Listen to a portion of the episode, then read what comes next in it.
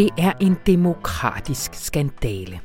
Det skrev vores EU-korrespondent Christian Bennike i en leder i torsdagens avis, hvor han også kaldte EU en moderne version af Wienerkongressen. Og det er jo ikke bare sådan lidt hygge-indignation, som altid klæder en tekst. Nej, Christian Bennike, han er oprigtigt skidesur. Og om lidt ringer jeg til ham for at spørge hvorfor. Jeg hedder Anna von Sperling, og jeg er som en munter nok, og du lytter selvfølgelig til Radioinformation. Hvor vi også skal tale om Martin Luther King. Fordi nyligt frigivende FBI-dokumenter afslører tilsyneladende foruroligende nyt om Martin Luther King.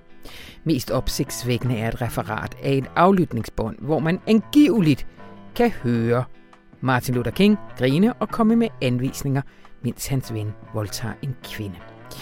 Nu ved vi jo, at FBI systematisk forsøgte at undergrave og miskrediterer manden, ikke mindst i 1960'erne.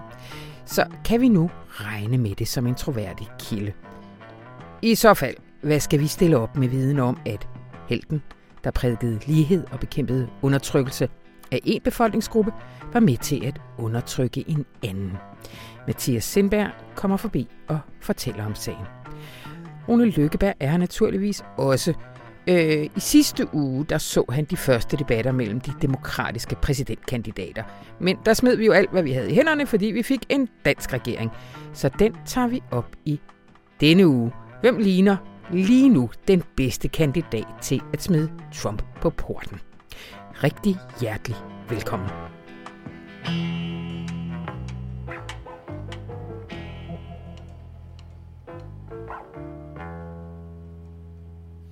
Og velkommen til Mathias Sindberg.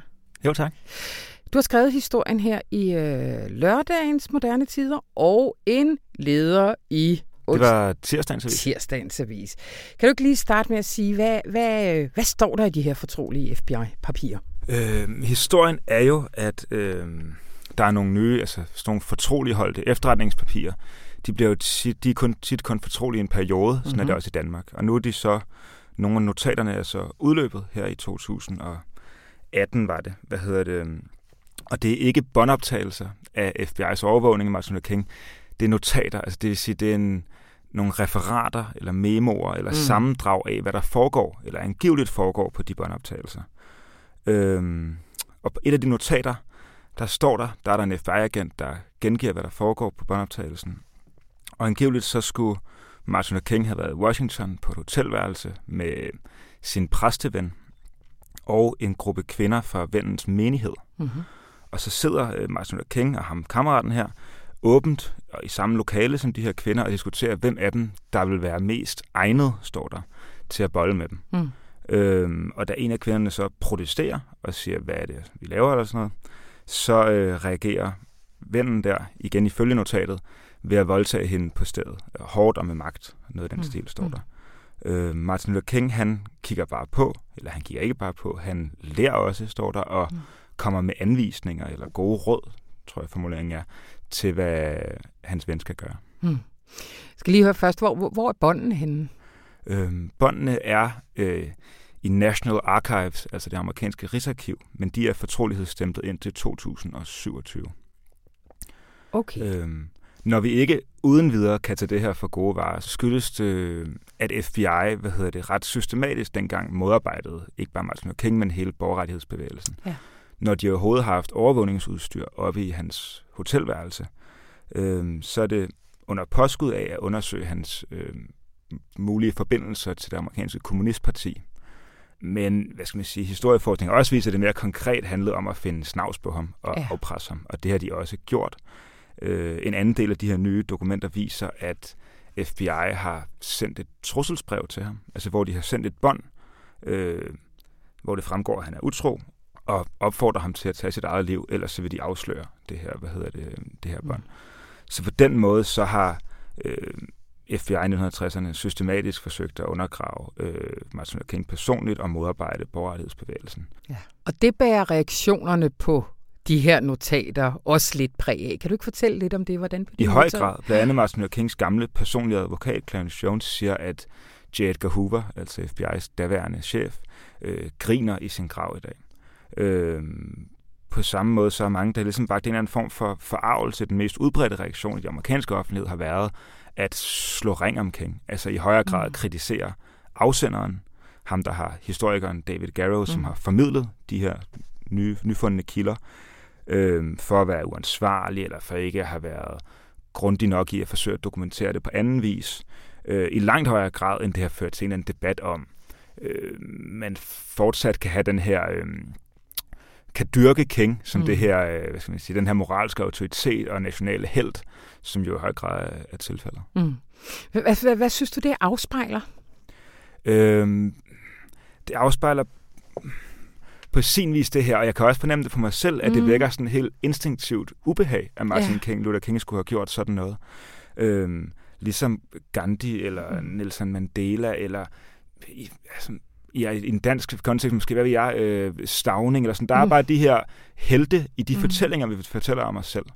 Og fordi, hvad skal man sige, historien er mudret og kompliceret og svær at forholde sig til, så har vi ligesom også brug for at have de her fortællinger. De her opbyggelige øh, myter om øh, historien som et slag mellem godt og ondt, og mm. fortællinger med store helte og store skurke.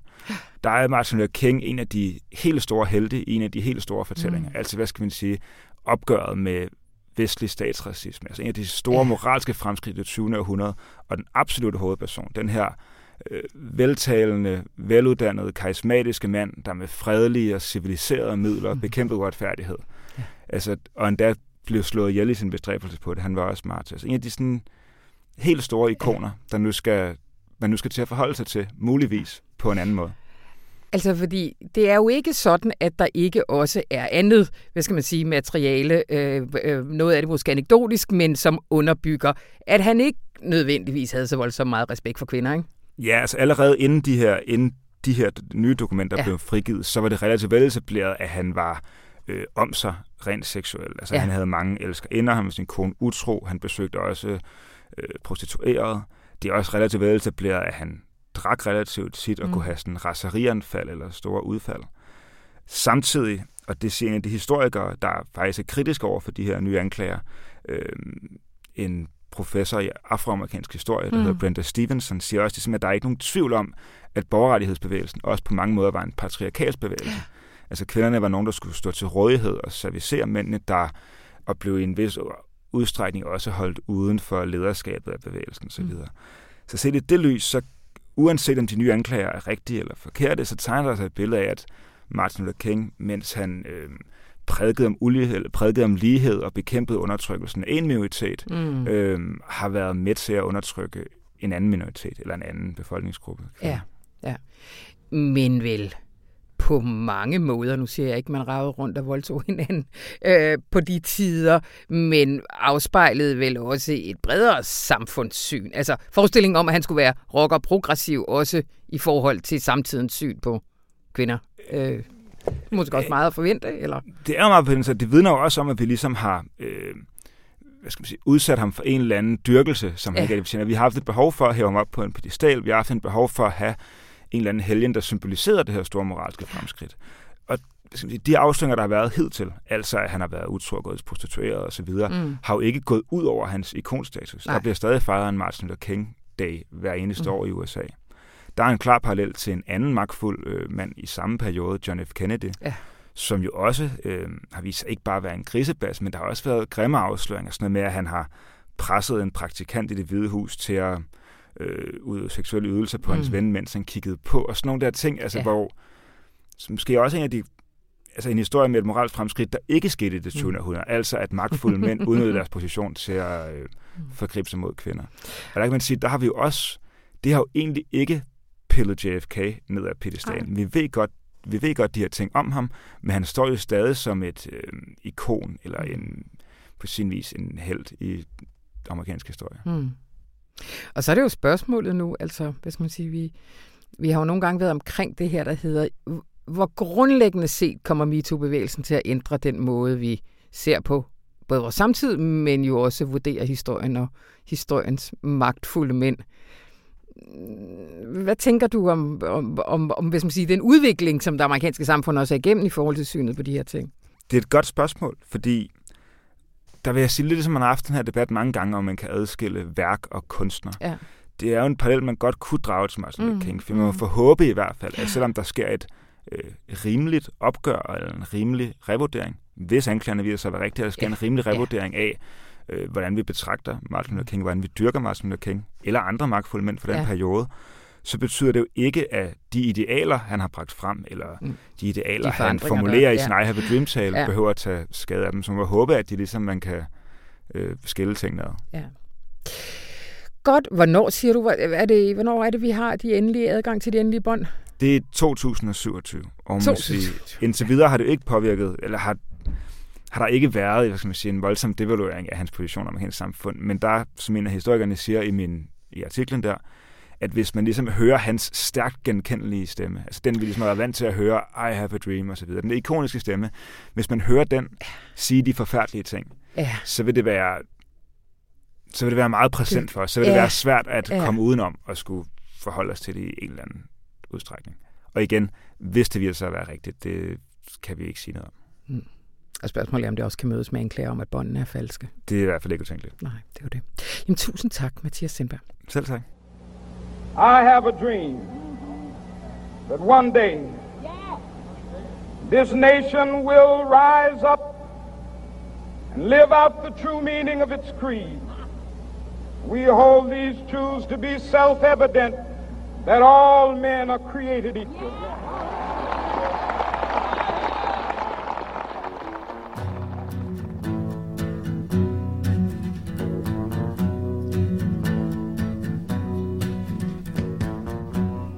Hej Christian, det er Anna.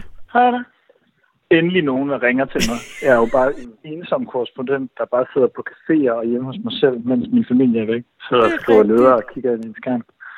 Og, og lige for tiden en ensom korrespondent, fuld af sådan lidt mere vrede følelser, har jeg hørt på gangene. Ja, det må man fandme sige. Hvad er du så vred over? Jamen altså, jeg ved, jeg ved ikke. Det, det er jo expectation management fra min side, der mangler, fordi EU gør jo altid det her. Ikke? Øh, at statslederne burde sig inde i et lokale, hvor vi ikke ved, hvad de snakker om, og så kommer det lige pludselig ud, og så har de fundet en eller anden øh, en eller anden fyr, eller en eller anden, i det her tilfælde, en tysk, afdanket tysk kvindelig forsvarsminister, som pludselig skal være den store leder af det, det europæiske... Altså nu siger du i det her tilfælde, skal øh, vi ikke lige holde fast i for første gang? Ja, det er en kvinde, ja. mener du? ja. ja, ja, det, det var bare, ja. Yes. Det er klart. Jamen, det kan vi godt have optog på. Ja. Det, det, er med, det er jeg med på. Men jeg vil så sige, at man har solgt noget demokratisk legitimitet for feminin repræsentation. Og jeg synes ikke, det er noget godt bytte. Nu, okay. fordi nu skal du høre. Ikke? Ja. Altså, vi, vi er vant til, at de gør det der, ikke? Vi er vant til, at de gør det i lokale, hvor vi ikke ved, hvad de snakker om, så kommer de ud, tada, vi er blevet enige om et eller andet, sådan, og det her det skal så være øh, den, der udstikker de politiske retningslinjer i Europa frem over og, og lægge arm med Donald Trump og sådan noget. Mm. Der, ikke? Men den her gang, der var vi faktisk blevet sat noget andet i udsigt. Vi har i hvert fald kunne skimte konturerne af en anden måde at gøre det på i EU.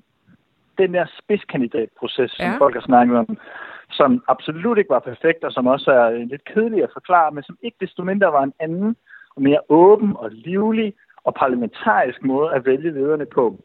Fordi alle de politiske partier i Europaparlamentet, inden valget, i god tid inden EU-valget, den 26. maj, mm-hmm. der fremsatte de nogle kandidater.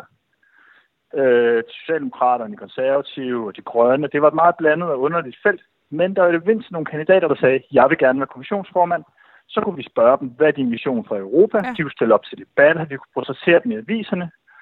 Og så kunne vælgerne blive spurgt, og der kunne blive dannet et Europaparlament, og så kunne vi bagefter se, hvilke af de kandidater kunne ligesom være flertal for. Altså en ny parlamentarisme, mm. Men alt det, og det var jeg faktisk meget, altså det var jeg meget positiv over, ja. selvom jeg synes, kandidaterne var dårlige. Flere af dem i hvert fald. Og i hvert fald de konservative kandidat. Lad nu det ligge. Ja. Men alt det faldt på gulvet. I, fordi de, de, kunne ikke simpelthen ikke, de kunne ikke enes. Og det er ikke sådan, det er Merkels skyld, eller øh, der er nogen, der sådan er onde eller dumme. Ej. Det fungerede bare ikke. Og det, parlamentet kunne ikke blive enige om en kandidat. Statslederne kunne ikke blive enige om en kandidat, altså spidskandidaterne. Og så bliver det bare en eller anden tysker, som ingen aner, hvad vil, og som ikke har sagt, hun er kandidat, og som øh, ingen rigtig kender uden for Tyskland, mm. som bare lige pludselig bliver hævet ud af røven, undskyld, jeg siger det, øh, øh, på sådan et, det aller sidste møde. Ikke? Og så sidder yeah. man sådan tirsdag aften og siger, Nå, okay, jamen så er det så hende, der er den store leder nu. Og det er eddermame, der er skuffende. Ja. Altså, du skriver også selv i din leder, at Königer her vil sige, at det kan jo aldrig blive anderledes, Christian. Altså 28 lande, syv partigrupper, to EU-institutioner skal blive enige. Hvordan kan man, hvordan kan man overhovedet tænke sig til et mere sådan demokratisk forløb? Mm. Jamen, jeg synes, det er sådan lidt en taberargumentation, det, ja. der, det må jeg sige, for det kan man jo bruge om alting. Yeah. At noget er på en bestemt måde, er ikke et argument for, at det skal forblive med at være på den måde, og at det er svært, er heller ikke et argument for, at man ikke skal prøve at demokratisere. EU er jo en måde at forsøge at demokratisere international politik på. Det fungerer jo. Der, EU, der var engang EU slet ikke eksisteret. så skulle man sige, åh, hvordan kan Frankrig og Tyskland nogensinde blive enige om noget som helst? Det kunne de så pludselig, ikke? Yeah. Men også fordi, og der var jo et system. Altså det, jeg ridser op nu her, det var jo en måde yeah. at lave et kompromis imellem institutionerne på. Vi skal jo huske, EU er jo ikke noget. EU findes jo faktisk ikke. EU er en underlig balance af magtkamp mellem mm. institutionerne, mellem kommission og rådet og, øh, og, øh, og parlamentet og domstolen. Og nu fik sidste gang, så fik parlamentet, altså de direkte folkevalgte, som jo fik et meget stærkt mandat den her gang, hvor, hvor, hvor valgdeltagelsen gik op, de fik lidt mere magt sidste gang til at vælge formand for kommissionen, som jo er EU's regering, der sidder for et lovgivning og det hele. Og det er så blevet trukket tilbage den her gang. Ja. Vi, vi blev lovet, vi blev viftet om næsen med en demokratisk, et demokratisk fremskridt, som så endte med en demokratisk røvtur. Ja, det var godt, godt opsummeret. Skal vi ikke lige snakke om hende? Vi skal jo lære hendes navn. Ursula von der Leyen. Hvad, hvad, ved, ja. hvad ved vi om hende? Jamen, uh, i virkeligheden, så skal du jo uh, ringe til vores søde tysk korrespondent. Men det kan da godt være, at jeg skal ringe til ham. Han er på ferie nede i de uh, bayerske alber.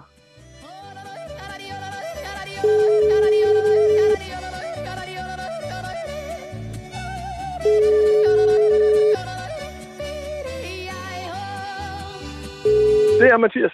Hej Mathias, det er Anna fra Avisen. Hej Anna. Hej. Hej.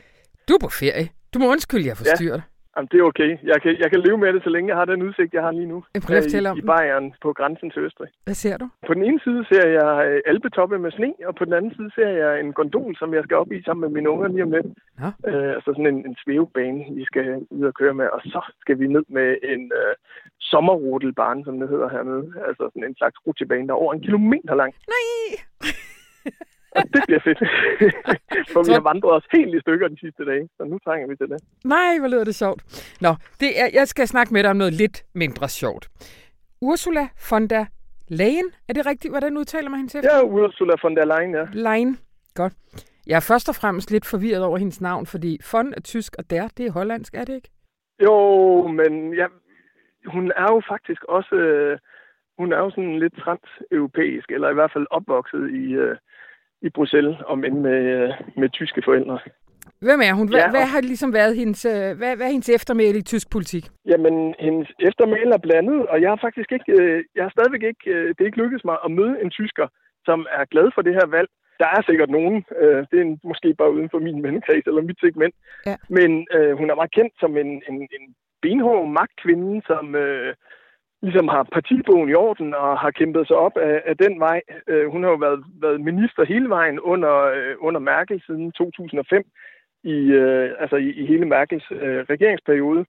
Først som øh, familie, øh, kvinde, ungdomsminister i, øh, altså fra 2005 til 9. Mm-hmm. Og øh, fra 2009 har hun så været social- og arbejdsminister. Så altså sådan nogle relativt bløde ministerposter øh, til en start lidt ligesom Merkel jo i øvrigt havde det i sine unge dage, og derfor blev hun også handlet i lang tid som, som en mulig fremtidig kanslerkandidat von der Leyen. Øhm, men så blev hun øh, sat til at, at være, være forsvarsminister efter 2013, efter valget der. Og det er, øh, det er øretævernes holdeplads, men det er også en post, som hun virkelig har, øh, har bidt tænderne ud på. Øh, mm. Altså hun, hun øh, har været rundt i alle de her skandaler, der har været i forbundshæren, både fordi den ikke er specielt øh, indsat altså fordi der simpelthen er meget maskinel og mange ting, der ikke, øh, der ikke fungerer. Og oven i hatten, så har hun fået en, en masse skandaler, fordi hun jo så har skulle være den, der har skulle rydde op, og øh, der har været øh, nepotisme og måske endda korruption i, øh, i alle de her øh, rådgivende virksomheder, som har produceret uendelig mange øh, anbefalinger af, hvad kunne man gøre, hvad skulle man gøre, og så der har hun fået endnu flere skandaler på halsen. Så det, det er meget det efter mailen, hun sådan kommer til at leve med. Det er den benhårde magtpolitiker på den ene side i partiet, mm-hmm. øh, som har kæmpet sig op og været mærket tro, og på den anden side igen endnu en forsvarsminister, som ikke, øh, som ikke klarede skærene. Og derfor hun også, har hun længe været helt ude af spillet som, øh, som mulig kommende kanslerkandidat. Ja. ja. Hvad, hvad er ligesom de, de, de, de tyske reaktioner på, at det så blev en tysk formand? Jamen, altså, de, de tyske medier, jeg, de aviser og medier, jeg ikke har kunnet lade være at falde over på min vej her på ferien, de, øh, de er meget blandede. Mm. Øh, de er overvejende kritiske, og især har jeg bidt mig okay. mærke i, hvor kritisk Bildzeitung er. Altså, øh, i boulevardpressen, pressen, eller hvad man kalder det på dansk, altså det, det største formiddagsblad, ja. er meget kritisk og synes, det er nærmest en skandale. Øh, både i forhold til sådan det EU-procedurale, men også ja. øh, fordi hun simpelthen er sådan lidt en, en, øh, ja, en, en figur fra øh, gårdsdagens øh, øh, politiker. Hun er ikke, hun har ikke bevist sit værd, og øh, ja, så der er mange, der har været rigtig, rigtig kritiske. Ja. Øh, og der er også mange der har, medier, der har spurgt sig selv, hvordan pokker vil, vil resten af Europa se på det her valg ja. af en relativt ukendt øh, øh, tysk politiker. Men der er også øh, mange, der har bidt mærke i, at hun er kvinde, ja. og at hun er øh, at hun har et stort internationalt udblik, og at hun øh, er en, en kompromiskandidat, som ja. EU består af kompromiser. Og derfor er det også fair nok, at hun i samspil med, med Lagarde i, øh, i hvad hedder det, Centralbanken kan blive en del af en, en stærk kvindelig lederduo. Ja. Det er så skide træls, at det er den første kvinde, som så er et så ikke særlig stærk kompromiskandidat. Det, det er bare træls, synes jeg. Ja, altså der havde Merkel selvfølgelig været, været, været stærkere kort. Det er klart. ja, det, det er der mange, der har drømt om, selvom Merkel har sagt hele tiden, jamen, jeg vil ikke holde op med at snakke om det. Ja. Men de ja. journalister har snakket videre om det. ja, det er rigtigt. Jamen, vi ligger lidt som ret. Hov. Nå, ved du hvad? Nu, nu faldt øh, Sonne ud. Det var simpelthen internettet, som synes at han skulle have lov til at have ferie. Og det, øh, det giver internettet ret i. Så øh, det var Mathias Sonne, og øh, tusind tak for det.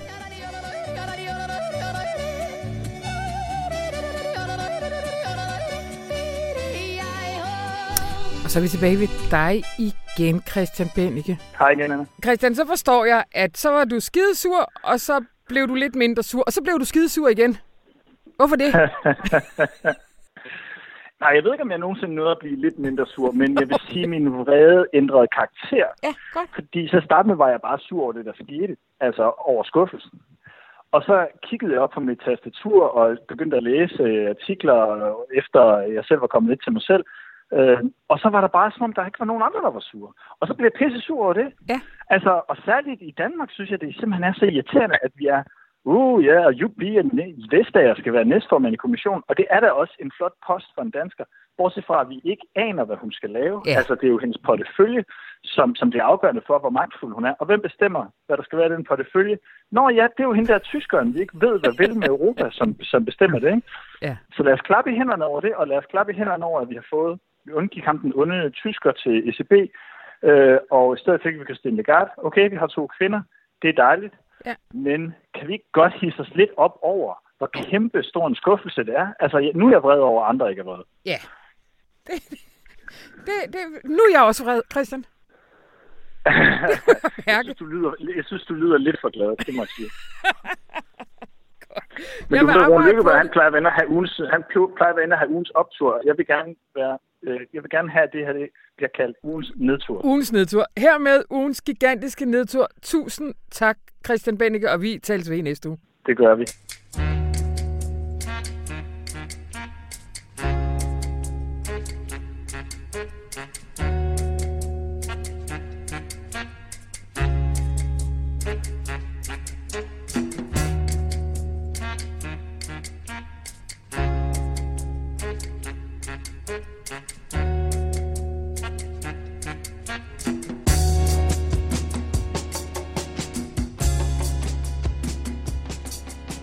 Hej, hej, hej. Hej, hej.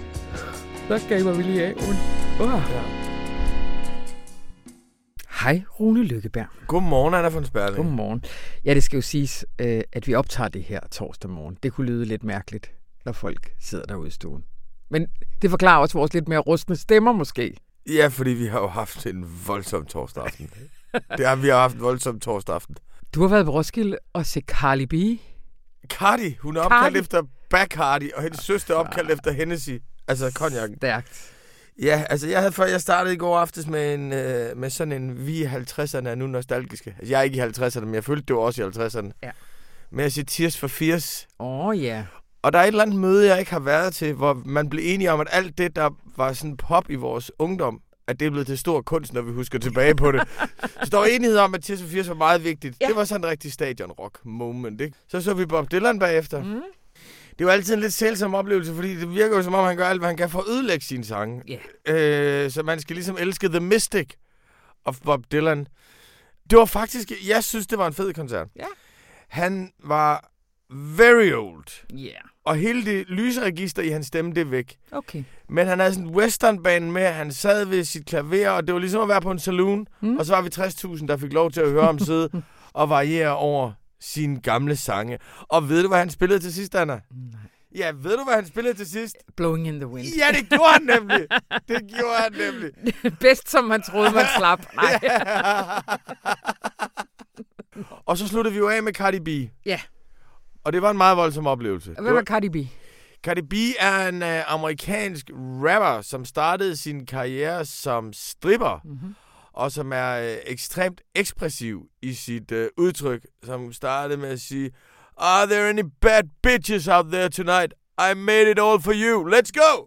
og, og så kørte hun ellers med twerking på et meget, meget, meget højt niveau, mm. og et pornografisk, våbenorienteret, gangsterromantiserende udtryk, og nogle utroligt, synes jeg, præcise beats. Altså, hun var sgu god.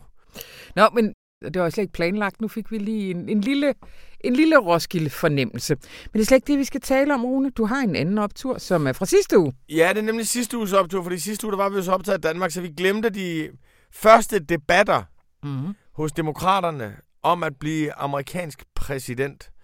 Og jeg synes, de var fede. Altså, ja. det foregik jo på den måde, at der var 10 den første aften og 10 den anden aften, fordi der er så mange kandidater. Øhm, og det, man kan sige samlet over de to aftener, det er to timer lange debatter, det er, at det demokratiske parti, hold nu godt fast, er rykket markant til venstre. Hihi. Og vi oplevede, synes jeg, at alle de væsentlige ting, økonomisk orden, social retfærdighed, hvordan takler man de store virksomheder, migration i meget høj grad migration, klima, selvfølgelig sundhedsforsikring, blev ligesom diskuteret igennem. Og at noget, som jo har været lidt et, en gåde under den her valgkamp, det er, hvorfor ligger Bernie ikke bedre? Mm. Bernie ligger jo på en 15-16 procent af, af stemmerne, lå jo meget højere sidste år, hvor han var ukendt.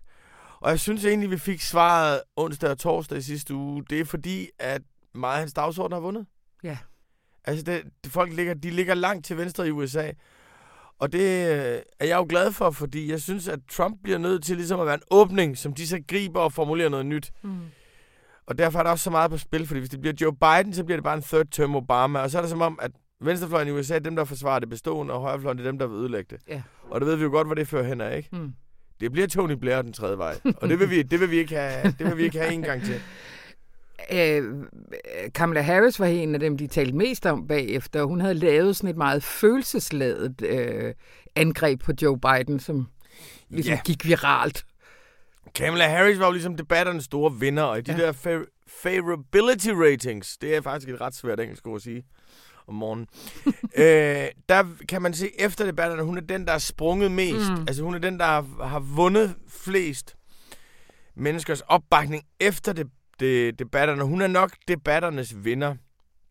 Og hun er jo senator fra Kalifornien, øh, advokat, øh, meget, meget hård aktivist. Nogen kan måske huske hende fra Brett Kavanaugh-høringerne.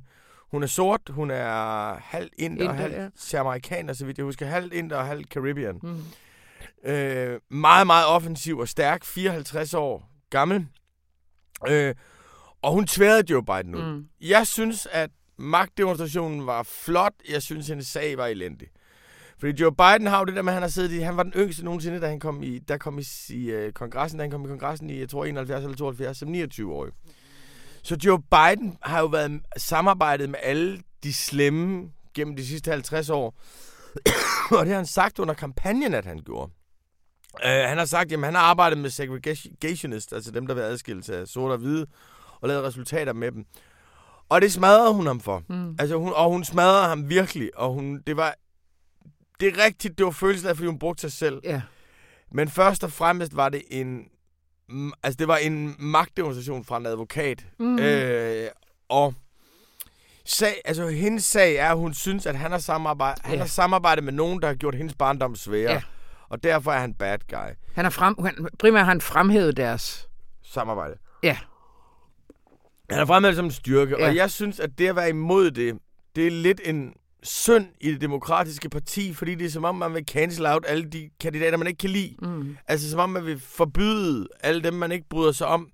Og jeg synes egentlig, Bidens pointe er rigtig, at man skal kunne lave kompromiser med dem. Så jeg synes, sagen er, er forkert. Det synes jeg vidderligt, mm. den er. Mm. Jeg synes, at det netop det handler om at lave resultater sammen med nogen, man er uenig med. Det er jo meget banalt. Men det, der var fedt ved det, det var, at du havde en sort kvinde, som kunne lave en magtkamp mm. med en gammel hvid mand. Og Biden var fuldstændig rystet, og kom til at ligne en, der var endnu ældre end Bob Dylan. øh, og, og jeg tror, at for hende var det meget en proxy-kamp for Trump. Altså ja. hun ville vise alle de unge, som er i tvivl om hende, om hun kan vinde, at hun er altså ikke bange for at take on the old big mm. men. Så derfor tror jeg egentlig, at Biden fik nogle tæsk, som i virkeligheden var tiltænkt Trump, og det var ja. det, folk skulle se. Ja. Og øh, jeg kan lige fortælle en lille ting, som er, at der var en, der fortalte mig, øh, efter debatterne, øh, hans datter er 19 eller 20 amerikaner, at hun ville så gerne have Warren eller Kamala Harris som præsident, men hun turde ikke stemme på nogen af dem, fordi hun kunne ikke forestille sig, at der var en kvinde, der kunne slå Trump. Ja. Og det viser på en eller anden måde, hvor meget der er på spil, synes jeg, når en mm. ung, veluddannet, progressiv kvinde i USA ikke tror på, at en af hendes mm. egen kan vinde over Trump, når den underlegenhed er internaliseret. Mm. Og derfor var det for mange ja. befrielsens ja. øjeblik. Jeg har, hvis jeg skal komme med en lille anekdote, så har jeg en, øh, en, en amerikansk øh, stedsøster. Og hun siger, at hun synes, at vores europæiske analyser er far out, fordi vi stadigvæk holder fast i, at modsvaret til Trump skal være reason, altså fornuft, øh, ro, øh, establishment og sådan noget. Hun siger, der er ingen anden vej. Nej. Hvis vi ikke ønsker, at han vinder, så skal vi komme med et eller andet fuld hammer med sin helt egen distinkte flavor og en hel masse øh, følelser og øh, spral. Altså, Ja. Og det, altså, der, der er ligesom en eller anden case for det. Man bliver ligesom bange for, at man bliver ved med at holde fast i, er der ikke en voksen til stede. Men måske er det ikke en klassisk voksen, der skal til. Jeg tror, for at vinde bliver du nødt til at appellere til begejstring og til at få noget til at bevæge sig. Mm. Og det er der to grunde til.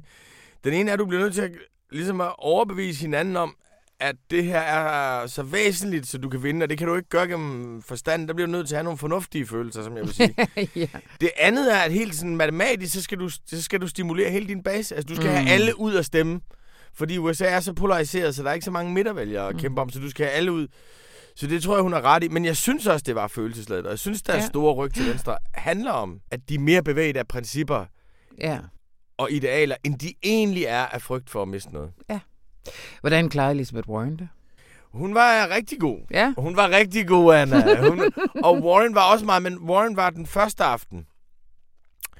Så hun var ikke på scenen med Biden og, og, og Bernie Sanders og mm. Kamala Harris.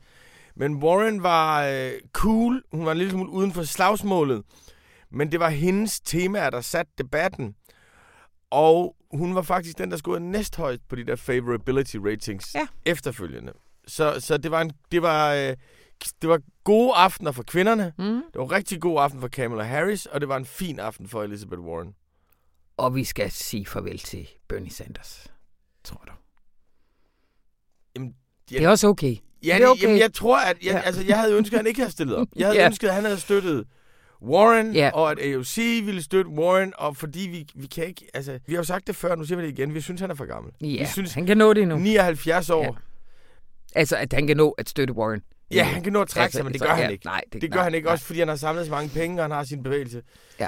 Bernie stod fuldstændig stille, han tabte ikke noget, han vandt ikke noget. Nej. Godt, jamen, øh, hvad er det næste, der sker i sagen? Der er jo først debatter igen til september. Nå, er der så længe? Okay. Og så bliver det intensiveret gennem øh, hele efteråret. Ja, godt, godt. Tusind tak, Rune Lykkeberg. Det er mig, der takker.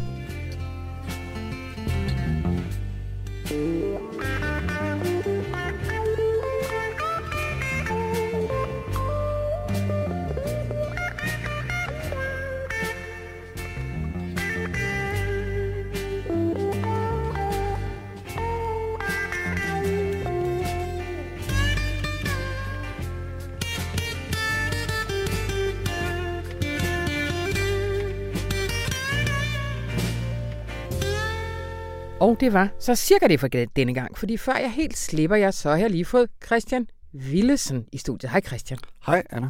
Fordi øh, nu går vi jo alle sammen på sommerferie, og hvor alle de andre aviser, de øh, gør, gør den lidt, skriver lidt mindre og lidt mindre ambitiøst og sådan noget, så er vi jo ultra ambitiøse her på det tidspunkt, folk har tid til at læse avis. Præcis, og derfor hedder vores til sommertillæg også højsæson. Yes. Det signalerer nemlig, at det er nu, det hele sker. Det er godt tænkt. Og hvad, hvad, hvad, går det ud på? Ja, altså, vi, øh, vi øh, stopper med moderne tider mm-hmm. fra, øh, fra nu i lørdag her, ja. og så hedder det højsæson hen over sommeren. Øh, men vi fortsætter sådan set med mange gode Så har vi nogle, en, nogle særlige sommersatsninger, som går i gang. Mm-hmm. Øh, og en af de store, som vi laver, det er en serie om livsovergange. Og det er jo, fordi man er, når, når man skifter fra et sted i livet til et andet, så foregår der en hel masse ting, både med kroppen og sindet. Mm-hmm. Og der har vi fundet nogle hovedpersoner, som øh, er i de overgange. Den første er en, jeg selv har lavet faktisk, som er med øh, en ung, øh, ung fyr på 15 år, der hedder Johan, som er i puberteten. Ja. Og jeg har fulgt ham en dag og bare snakket med ham. Øh, og det er faktisk det, der er konceptet, for det så kommer der også en, der er i overgangsalderen, og ja, en, der skal dø til sidst, øh, faktisk. Så, så det, den, den kommer til at køre henover i, i seks afsnit hen over sommeren, mm-hmm. den serie. Ja. Hvad har I ellers? Jo, så har vi øh, jo øh, selvfølgelig klimastof, fordi selvom det er sommer, så øh, har vi jo stadig en klimakrise. Mm. Øh, og vi har prøvet at gøre det meget konkret og lavet noget, der hedder Klimarådet, som er et råd om klima, man får. Ah, ja, yes, yes, yes. ja, ja. Jo, jo, jo. I har haft gang i bordtennisbordet og Præcis. sådan noget i udvikling. Øh, og, og Klimarådet, det går simpelthen ud på, at vi ringer til nogen, der er eksperter i et område. Der kommer et afsnit om investeringer, for eksempel. Det er ikke, at man, ikke skal, man skal flyve mindre, det ved vi godt. Mm. At man skal spise mindre kød, det ved vi også godt. Så vi er ligesom, vi, vi er næste skridt. Hvad kan ja. vi mere gøre? Ikke? Og der er også en, der har forstand på, hvordan man skal indrette sin have, for eksempel klimavenligt. Mm. Der er en, der har forstand på, hvordan man investerer sin pension klimavenligt osv. Det kommer i, i, et, et afsnit af gang også hen over sommeren. Mm. Og så anmelder vi også øh, en del klimalitteratur faktisk hen over sommeren. Så det vil sige, der kommer også en, en, øh, en bogdel af, af klimadækningen. Ja. Så det glæder vi os også rigtig meget til. Mm. Så har vi selvfølgelig også noget af det lettere stof. Vi har Tour de France, selvfølgelig. Og vi har, øh, hvad hedder hvem, det? Hvem, hvem, øh, hvem øh, dækker Tour de France? Det gør Tony Worm, som jo har skrevet bøger om uh, cykling. Uh, ja, ja. Som også er litteraturanmelder. Yep. Ja. Og så har vi også i den lidt lettere afdeling en uh, sommerbrevkasse, som jeg faktisk jeg tænker, at man godt må opfordre her i radioen også til. Skriv ja, endelig jeres sommerdilemmaer ind til vores sommerbrevkasse. Og man skriver bare til brevkassen snablaginformation.dk. Det så kan det være, kan være særlige dilemmaer, der ligesom opstår, når man ikke går på arbejde? Når man er på ferie, ja. eller skal i sommerhus med nogen, man ikke rigtig gider i sommerhus med, eller hvad det kan ja. være. Det kan, være, det kan sådan set være alt. Så svarer vi på det. Vi har også en, en sjov serie, synes jeg, som Christian Mongård, vores øh, filmredaktør, har mm. lavet, som hedder Filmen, der knækkede. Han har taget fat i nogle af de film, som aldrig blev til noget, som var godkendte og klar, og øh, nogle af dem er, var de gået i gang med optagelse, men så enten simpelthen med aldrig at blive til noget.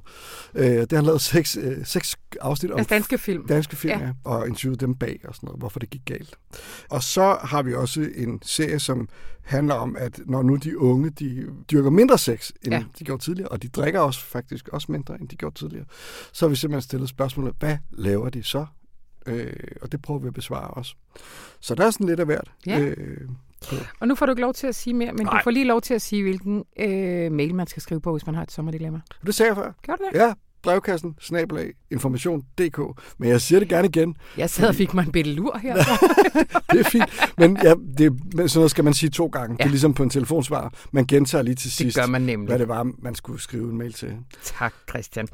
Øh, og du kan selvfølgelig også sandsynligvis skynde dig ind og nå at få en måned gratis, hvis du skulle være så tosset at sidde derude og ikke have noget abonnement. Det var så det for denne gang. Mit navn det er Anna Sperling, og det her program det var smukkeseret af Astrid Dynesen. Og have så ellers en dejlig weekend. Hej hej.